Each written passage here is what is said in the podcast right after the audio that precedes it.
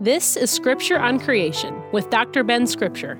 With a Master of Divinity, a PhD in biochemistry, and over 30 years of experience studying and teaching about creation, he is well equipped to discuss biblical and scientific perspectives on creation, science, and intelligent design. This and past programs are also available as a free podcast so you can listen anytime.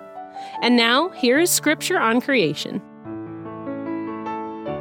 Thank you and welcome to Scripture on Creation. I'm Scott Kump. And I'm Dr. Ben Scripture. Dr. Scripture, in our program today, we are going to consider some more information in the book of Job that relates to the theme of creation in that book. But that information is conveyed more by what is not said than by what is said. That's right, Scott. We're going to read something that Job's friend Bildad says. Yeah, we he, skipped him earlier. Yeah, yeah, we did when we were talking about the Almighty. Don't want to leave him out. Uh, something that Bildad says as he's trying to convince Job to repent in order to regain the Almighty's favor. Mm. And even though Bildad does not directly say that past generations of man lived longer lives than the present generation, the understanding of that fact seems to be assumed in a comparison he makes between Job's knowledge and the knowledge of their ancestors. And how would that idea or understanding that Bildad and Job had relate to creation? Well, Scott, do you remember how old Job was when he died? Ah, yes, I re- no, I wasn't there. well, we're given a clue at the end of the book. So, does that help at all? Chapter 42? Uh, as I recall, wasn't it more than 140 years? Yes, in fact, quite a bit more. Let's read Job chapter 42, the last two verses actually of the entire book. It says, And after this, Job lived 140 years and saw his sons and his grandsons four generations, and Job died, an old man and full of days. Oh, so the 140 years was after the events that we were covering in exactly. the main part of the book. And so we should recognize that given Job's status in life, he had to have been pretty old even at that time. And so surely Job lived well over 200 years, maybe 250. We don't know for sure, but he lived a long time. Let's not forget that his children who died at the beginning of the book, they were adults, or exactly. they appeared to have been adults. And he had 10 of them. so, keeping that fact in mind, if we go to the passage I want to consider today, we're going to see that the lifespan of Job is going to tie in then to something that relates to creation. That is mm. the idea of what the biblical account says about how God created man and, and, frankly, how long they lived. And then we'll consider just how long those people that lived even before Job lived. So Bildad is speaking, and as I already mentioned, he's trying to convince Job to repent. Because in Bildad's thinking, Job obviously must have done something terrible for oh. God to be punishing him the way he was doing. Exactly. So we'll start reading in Job chapter 8, verse 1. Then Bildad the Shuhite answered, How long will you say these things, and the words of your mouth be a mighty wind? Does God pervert justice, or does the Almighty pervert what is right? If your sons sinned against him, then he delivered them into the power of their transgression. If you would seek God and implore the compassion of the Almighty, if you are pure and upright, surely now he would rouse himself for you and restore your righteous estate. So again, here we see Bildad essentially prompting Job to simply repent. I mean, he thinks that his sons must have done something wrong, and so God actually took their lives. Job must have done something wrong, so he's being punished. And he's saying, "Seek God, and maybe you'll he'll be compassionate to you again." You know, Job's three friends are the original prosperity theologians. yeah, and of course, that kind of thinking is prevalent today, and it was prevalent in the Jewish way of thinking, and surely it came from good stock, I guess you might say. Eliphaz, Bildad, and Zophar. And Dr. Scripture, we see Bildad referring to God as Shaddai a couple of times here. Now, as you pointed out in our study of Job, that's the name of God which emphasizes his power and authority to, on the one hand, to create all things, and on the other hand, therefore, to judge those things. Yeah, man in particular, yeah. which Bildad believes God is doing to Job. So then we come to the statement of Bildad, which I propose has the interesting unstated assumption that relates to biblical creation. I'm going to read now Job 8 8 through 10. Bildad is continuing here. Please inquire of past generations and consider the things searched out by their fathers. For we are only of yesterday and know nothing, hmm. because our days on earth are as a shadow. Will they not teach you and tell you and bring forth words from their minds? So now note what Bildad is doing. He's telling Job to learn from his fathers, to learn from those that came before him. Obviously, he's thinking that they are wise. Job isn't. Job ought to take a lesson from yeah. the past and, and make things better for himself. And so, one way to interpret what Bildad is saying is to simply say that they have amassed this great amount of wisdom from the past. And, you know, we don't know that much now. What we know is built upon what they know. And, you know, they know a lot. Job, you should learn from them. But I think that another way to interpret what Bildad is saying, especially, comes from verse 9 because he says specifically, Our days on earth are as a shadow. Now, that in my mind would indicate that our lifespans don't have the substance of their lifespans. How long we live isn't anything compared to how long they lived. What would he be referring to? He would be referring to the ancient lifespans, the super long lifespans of people before them, even compared to the lifespans of Job and the people that live in that day. So, this is why I'm saying that it's not stated, you know, Bildad doesn't mm. come right out and say those ancients lived hundreds and hundreds and hundreds of years where we're only living a couple of hundred years.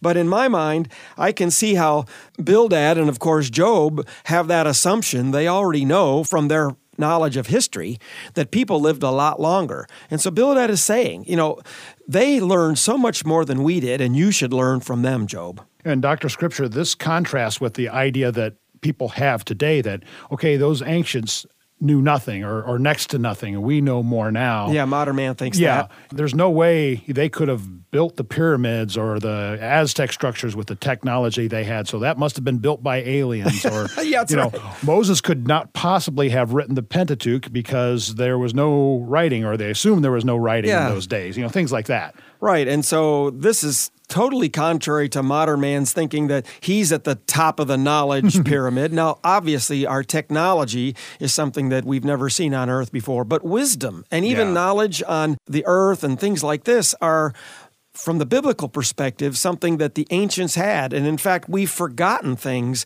that they used to know. And so, if we think about the kind of knowledge that the ancients could have amassed, you know, Bildad refers to it a little bit. He says, and consider the things searched out by their fathers. Mm. I mean, imagine how much you can learn if you live to be 500 or 600 years old. We tend to forget things through our lifetime.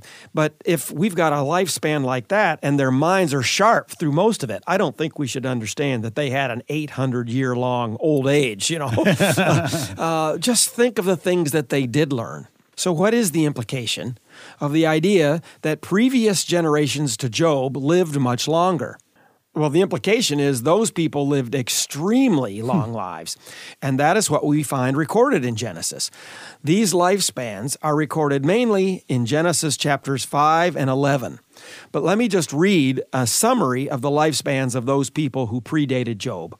First of all, we know that the people that lived before the flood all lived on an average of over 900 years hmm. long. 930 for Adam, Seth 912, Enosh 905, Kenan 910, Mahalalel 895, Jared 962, Methuselah, the oldest, you know how long he lived, right, Scott? It was close to a thousand, wasn't it? well, these are all close to a thousand. nine hundred and sixty-nine. Sorry, didn't well, that, to put yeah, you on that was it. Noah nine hundred and fifty. But then, even after the flood, Shem lived six hundred. Arpachshad four hundred and thirty-eight. Shelah 433, Eber 464, Peleg 239, Reu 239, Serug 230. Then we get what I would suggest is probably after or at least during the time of Job, Nahor 158, Abraham 175. So we see all these ancient lifespans and those that would have predated Job living even longer, much longer than 200 years. And given that, I think what we've read in Job is a confirmation of those long lifespans by what appears to be Bildad's assumption that that knowledge is common information in his day. And Dr. Scripture, what is really ironic is in Job's day, even though they were living what we would consider to be incredibly long lives, Sure. in their minds, their lives are so short compared to what their an- the, the length of their ancestors' lifespans. Well, yeah, amazing, isn't it? And I think it's important to make the point that although we should identify what we are talking about here as literary evidence, not scientific evidence per se, it is very significant evidence that supports biblical creation. And that is because when we would consider a creation model for natural history, we might, we might say, or the anthropology of man, what we would take as a given is God created man perfect. And that includes genetically perfect. And that explains those incredibly long lifespans of man. But what happens over time is mutations begin to accumulate. And thus the vitality of the human genome decreases. Man doesn't have the longevity. He doesn't fight diseases as well, and his lifespan simply decreases, all due to the loss of information that God originally created in man. Now, it's interesting that in a previous program, we discussed a genetic mutation that was positive in the sense that that Laron syndrome hmm. that is expressed as dwarfism also gave them a resistance to cancer and perhaps even diabetes. And yet, the point that we were making in that program was it was a loss of genetic information because they didn't have a receptor that recognized human growth hormone. And even though it seems to be somewhat beneficial, it's a loss of information. Well, generally, the loss of information over time as it accumulates and accumulates is very detrimental. You know, there's some interesting research being done by Dr. John Sanford. We've referred to his work before, but this man is a geneticist and he's done some fascinating computer modeling work that shows that even though most of the mutations are invisible to natural selection, in other words, it doesn't produce better or worse hmm. phenotypes, is the word overall, that information in decreasing and decreasing over time is corrupting the human genome, and vitality of the human genome is decreasing. He calls it genetic entropy. For anyone interested, his work is published in a book entitled Genetic Entropy and the Mystery of the Genome. And then there's a video, which is a little easier to understand for most people. The video is The Mystery of Our Declining Genes. I highly recommend it. Again, it's by Dr. John Sanford, previously a professor at Cornell University. And so, this concept of the genome of humanity decreasing in its vitality and information is crucial to the creation model. And what we see in the Bible as literary evidence is an accounting of that decrease in the lifespan of man. But it wasn't always that way. In fact, when God created us, He created us perfect. In Genesis chapter 1, verse 31, it tells us this. And God saw all that he had made, and behold, it was very good. And that's not what I say, that's what Scripture says. And before it's too late, don't forget to ask for the 2024 God's Creation Wall Calendar. This beautiful full size appointment calendar is free for the first 100 people who request it. And remember, for us to send it, we must have your mailing address. We would also like to know the station you listen to and would appreciate any comments you have about the program. To request your calendar, email scripture at scriptureoncreation.org or text 574 551 1524. You can also call us, leaving a voicemail if your call is not answered. And remember, these God's creation calendars make beautiful gifts for those special people in your life. Additional calendars are available for $10 each plus postage. Thanks for listening. We hope you've enjoyed the program. If you would like to hear this or past episodes of the program, you can listen to them on our free podcast, Scripture on Creation. If you have comments or questions you'd like Dr. Scripture to answer, contact him by calling 574 551 1524 or by sending an email to scripture at scriptureoncreation.org.